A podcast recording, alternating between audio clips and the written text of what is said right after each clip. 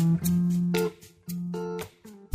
Günaydınlar, herkese merhaba. Radyo Gedi'nin sabah programına hoş geldiniz. Bugün 13 Haziran Salı günün öne çıkan haber başlıklarına bakacağız. Mehmet Şimşek'in Hazine ve Maliye Bakanlığı'na Hafize Gaye Erkan'ın meclis e, şey Merkez Bankası Başkanlığı'na atanması tüm yabancı kurumlarca ortodoks ekonomi politikalarına dönüş işareti olarak yorumlandı. Piyasada bunu böyle fiyatlıyor. Bu çerçevede Merkez Bankası'nın seçimlerin ardından yapılacak ilk para politikası kurulu toplantısı 22 Haziran'da gerçekleşecek ve bu toplantıda faizleri yükseltmesi bekleniyor. Pek çok kurumdan e, bu minvalde beklenti açıklamaları geliyor. Goldman Sachs Türkiye için ideal faiz oranının yüzde 40 olduğuna e, ilişkin bir analiz paylaştı. Deutsche Bank e, politika faizinin yüzde 25'e çıkarılmasını bekliyor. JP Morgan'ın beklentisi yine yüzde 25. Societe General e, yüzde 15. JP Morgan kredi koşullarının sıkılaşmasıyla birlikte Türkiye ekonomisinin bu yıl resesyona gireceğini de tahmin ediyormuş. Dün de ekonomi sohbetlerinde sevgili Baki Atılal'la birlikteydik. E, dövizdeki yükselişe faiz eşlik eder mi e, sorusunun yanıtını birlikte aradık. E, göreceğiz. E, gerçekten 22 Haziran'daki toplantı son derece kritik bir toplantı. E, Deutsche Bank'ın Türk ekonomisine ilişkin yayınladığı raporda Merkez Bankası'nın agresif ancak aşırı davranmayacağı belirtiliyor. Bu noktada tam bir değerlendirme yapmak zor ancak Türk lirasındaki hızlı değer kaybı ilk anda büyük bir faiz artırımını gerektiriyor. Diğer yandan hükümetin kredi büyümesinde çöküşe neden olmamak için bir denge sağlaması gerekiyor.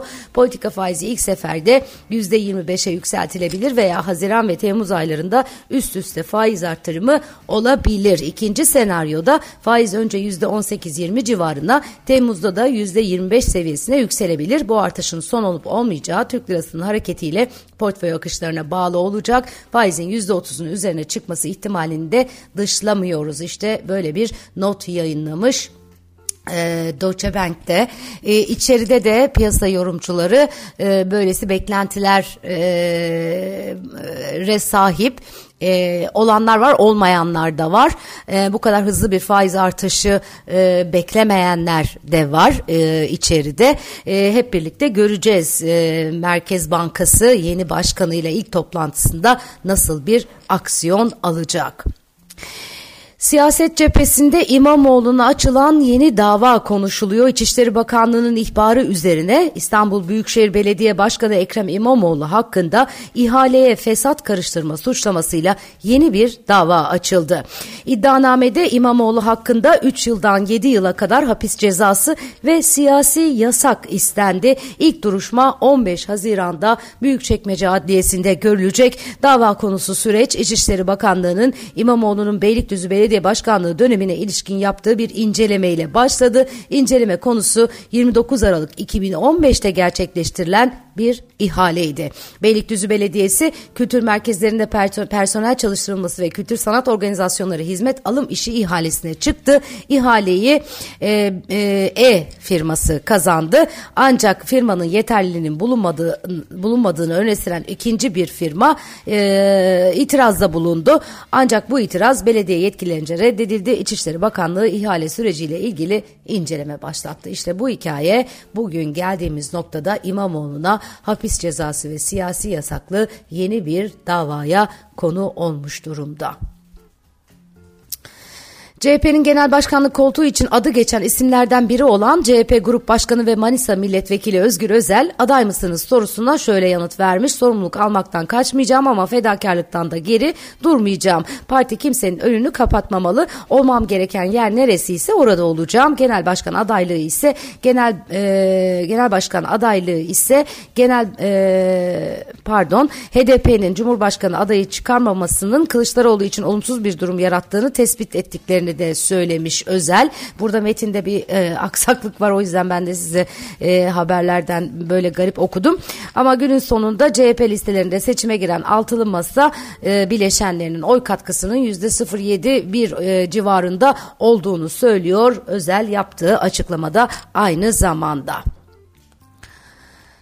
Ee, İyi Parti'de e, Ahat Andican e, Twitter hesabından yaptığı açıklamayla partisinden istifa etmiş. So, e, son seçimde aday gösterilmeyen Andican 1997-99 arasında Devlet Bakanlığı görevindeydi. Ne yazık ki bugün geldiğimiz noktada İyi Parti yönetimiyle siyasal ve yapısal açıdan uyumlu bir çalışma yürütme imkanı kalmamış durumdadır diye e, yazmış Andican. Partisiz muhalefet saflarına katıldığını söylemiş. Bugünden sonra sade bir vatandaş olarak olarak bulabildiğim her mecrada e, söz konusu zihniyete karşı mücadeleyi sürdüreceğim demiş.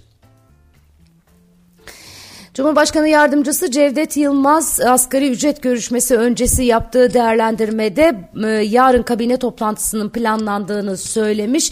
E, Perşembe günü ise ekonomi koordinasyon toplantısı ile genel çerçevede politikalarımızı ele alacağız demiş. Orta vadeli programda para ve maliye politikalarına dair dair önemli maddeler olacak e, diye de eklemiş. Özellikle enflasyon konusunun öncelikli olduğunu belirttiği konuşmasında bir taraftan enflasyon enflasyonu düşürmeye dönük politikaları uygularken diğer yandan enflasyonun etkilerini geniş toplumsal kesimlerde en aza düşürmeye dönük politikaları hayata geçireceklerini ifade etmiş. Seçim beyannamesinde yazdığımız e, şekilde diyor e, asgari ücret çalışan ve emeklilerle ilgili Temmuz ayında çeşitli çalışmalar yapacağımızı söylemiştik. Bu kapsamda da adımlarımızı atmaya başladık diye konuşuyor.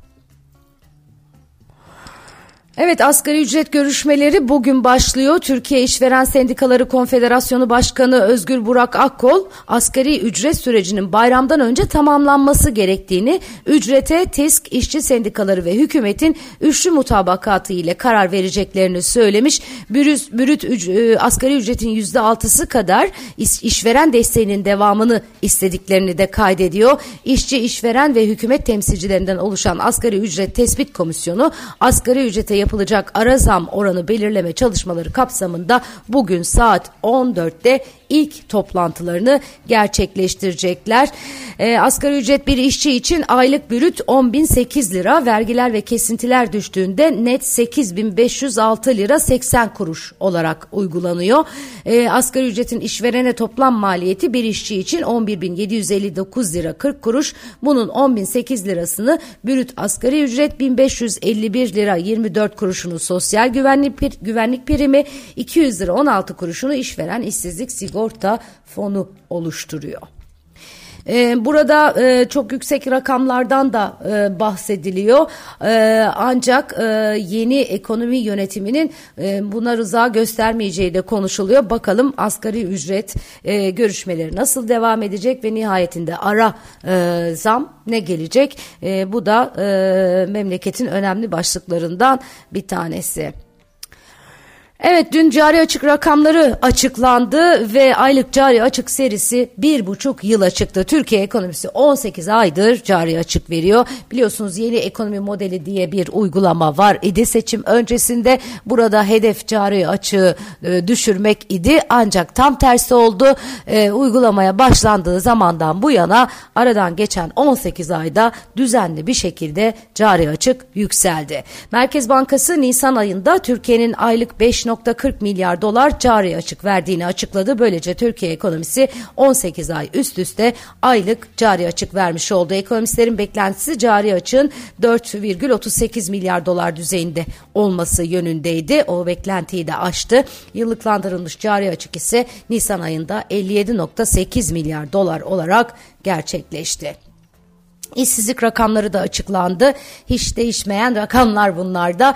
Ee, böyle bir 10 ortalaması var Türkiye'nin bu noktada. Hep oralarda geliyor. Nihayetinde son rakamlarda 10,2 olarak açıklandı. TÜİK verilerine göre işsizlik oranı Nisan'da 0,1 puan artarak %10,2 seviyesine yükseldi. Mart verisi %10'dan e, %10,1'e revize edildi. Hane halkı iş gücü araştırması sonuçlarına göre 15 ve daha yukarı yaştaki kişilerde işsiz sayısı 2023 yılı Nisan ayında bir önceki aya göre 74 bin kişi artarak 3 milyon 585 e, bin kişi oldu. Sanayi ve Teknoloji Bakanı Mehmet Fatih Kacır, Dünya Bankası ile hayata geçirdikleri Türkiye Yeşil Sanayi Projesi ile 450 milyon dolarlık finansmanı sanayiciler, kobiler ve teknoloji girişimcilerine sunacaklarını belirtmiş.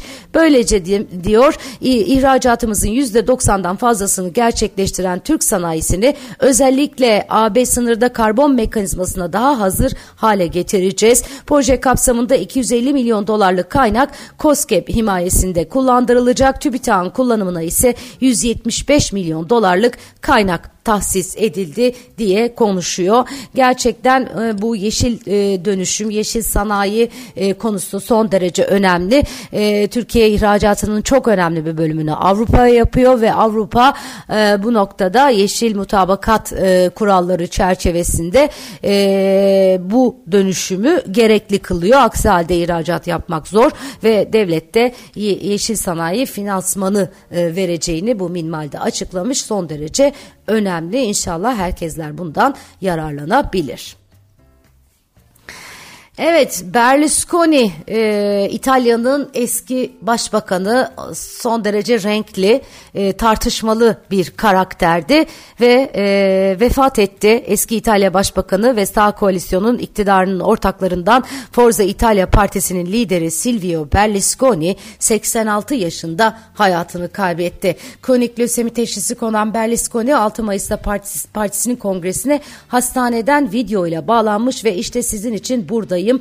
Bir aydan uzun bir süre sonra ilk kez gömlek ve ceket giyiyorum demişti. İtalya'da iş insanı ve medya patronuyken 1994 yılında siyasete atılan Berlusconi 94-2011 döneminde 4 ayrı hükümete liderlik ederek toplamda en uzun süre başbakanlık yapan e, isim olmayı başarmıştı. 1986-2017 döneminde de İtalya 1. Futbol Futbol Kulübü Milan'ın başkanlığını yapmıştı. Berlusconi Milan'a yaptığı yatırımlarla Kırmızı Siyahlı Kulübün hem İtalya'da hem Avrupa'da önemli başarılar elde etmesinde büyük rol oynamıştı.